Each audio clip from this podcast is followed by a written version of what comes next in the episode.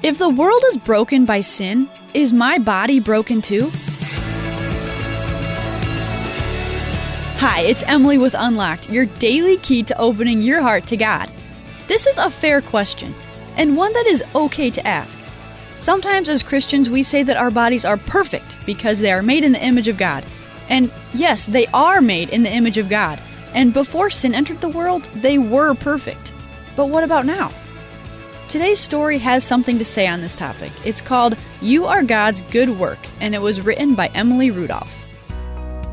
Glistening with sweat, we parked our bikes by the local convenience store. It was a hot summer day, and air conditioning sounded pretty good. As recent graduates of 8th grade, my friend Allie and I were fully enjoying no homework and the freedom of summer vacation. Munching on our favorite candy, we sat down next to the magazine racks to peruse the recent editions of some teen magazines. As we flipped through the latest fashions, zit cream ads, and boy band articles, I came across a quiz. I vividly remember the first question If you could change one thing about yourself, what would it be?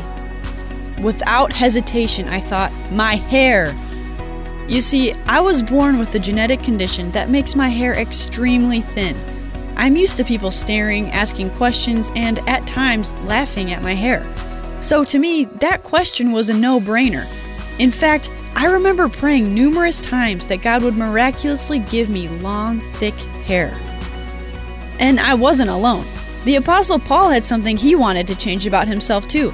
He had a problem with his eyes. He even asked God to remove the problem three times.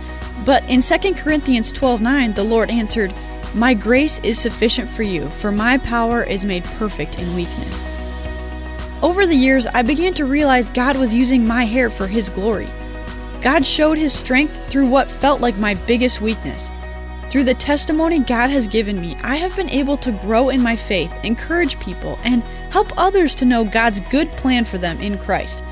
God continues to work in my life, completing his good work in me. Okay, let's unpack this a little bit. First, I'll read Philippians 1 6. I am sure of this, that he who started a good work in you will carry it on to the day of completion until the day of Christ Jesus. So, hearing this verse, if you know Jesus, what kind of work is God completing in you? When we realize our weakness and brokenness, we realize how desperately we need Jesus. How do you think God is using your present weakness for His glory? I've got some more passages you definitely should check out 2 Corinthians 12, 8 through 10, Ephesians 2, 8 through 10, and Philippians 1, 6. If you want to know more about Unlocked and what we do, check us out on Facebook and Instagram at Unlocked Devo. We'd love to connect with you. And hey, thanks for listening today. I'm Emily, encouraging you to live life unlocked, opening the door to God in your life.